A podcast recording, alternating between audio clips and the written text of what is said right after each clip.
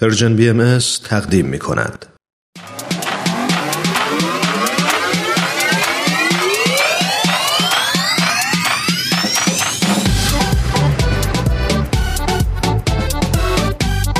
تا حالا به ارزش ثانیه ها فکر کردی؟ گاهی اوقات مسیر زندگیت می‌تونه توی چند ثانیه عوض بشه شنیدن یه صدا، دیدن یه تصویر، خوندن یه خبر همه و همه می‌تونه یه شروع تازه باشه. پس با ما همراه باش تا قدر ثانیه ها رو بیشتر بدونیم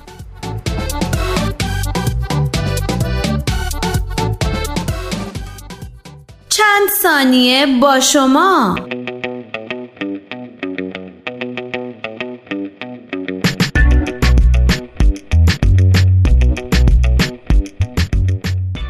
آیا تا کنون در مورد کلاه آبی ها چیزی شنیدید؟ بله، گروهی به نام کلاه آبی ها معروف هستند. می‌دونید اونا چه مسئولیتی دارن و چه کاری انجام میدن؟ کلاه آبی ها یا همون نیروهای حافظ صلح سازمان ملل نیروی متشکل از واحدهای نظامی هستند که تلاش می‌کنن مخاسماتی رو که بین دو نیروی نظامی وجود داره از طریق دیپلماسی و یا به رویه سیاسی حل کنه. این درگیری ممکنه در یک کشور و یا در میان کشورها باشه. نحوه اقدام به این صورته که خود طرفین درگیر درخواست می‌کنن که سازمان ملل این گروه رو اعزام کنه. پس تصمیم گیری برای اعزام کلاه آبی ها به عهده شورای امنیت سازمان ملل که از طریق دبیر کل سازمان ملل متحد هدایت میشه.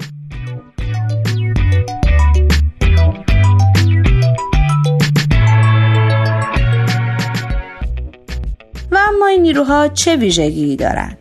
آنچنان که گفته شده بین المللی بودن از جمله ویژگی های نیروهای حافظ صلح سازمان ملله. اونها از خصیصه بین المللی بودن برخوردارند به این معنی که افراد تشکیل دهندهشون از کشورهای مختلف هستند و با وجود چند ملیتی بودن به عنوان یک واحد نظامی منسجم و کارآمد فعالیت می‌کنند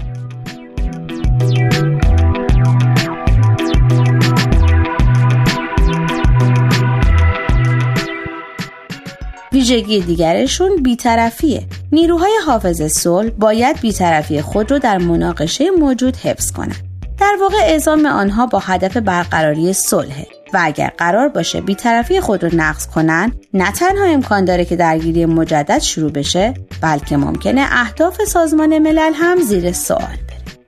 ویژگی بعدی عدم استفاده از زوره.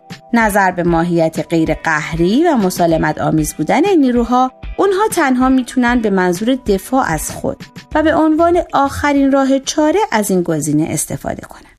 یعنی در واقع سلاحهایی که در اختیار این نیروهاست از نوع سبکه که در دفاع از خود مورد استفاده قرار می‌گیره.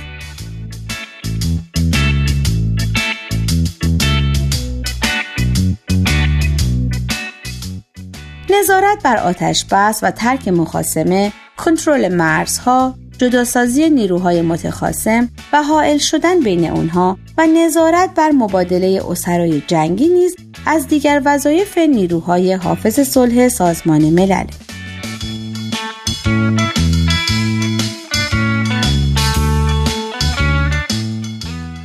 و اما چرا برنامه امروز چند ثانیه رو به این کلاه آبی ها اختصاص دادیم؟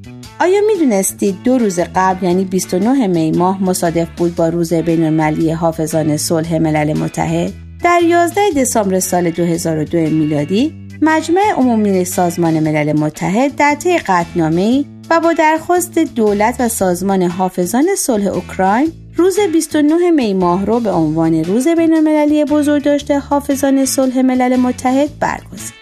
پس هر ساله این روز بهانه برای تقدیر و توجه به زنان و مردانی است که برای حفظ صلح و امنیت بین المللی سازمان ملل رو همراهی می کنند و یا روزی برای گرامی داشته انسانهایی است که در راه حفظ صلح و امنیت بین المللی جان خودشون رو از دست دادن.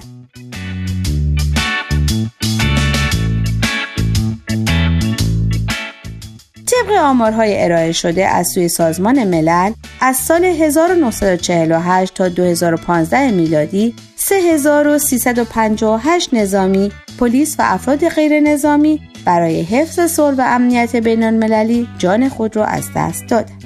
و اینک سوال هفته. هیچگاه به این فکر کردید که برای انجام چنین فعالیت های داوطلب بشید اگه روزی یکی از اعضای خانوادهتون چنین تصمیم بگیره چگونه با او برخورد می‌کنید؟ شما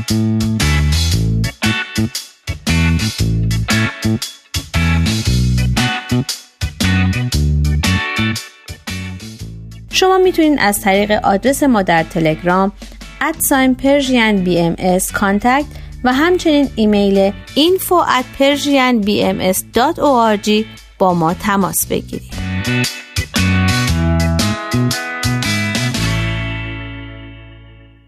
آرشیو این مجموعه در وبسایت Persian BMS به آدرس www.persianbahaimedia.org در دسترس شماست.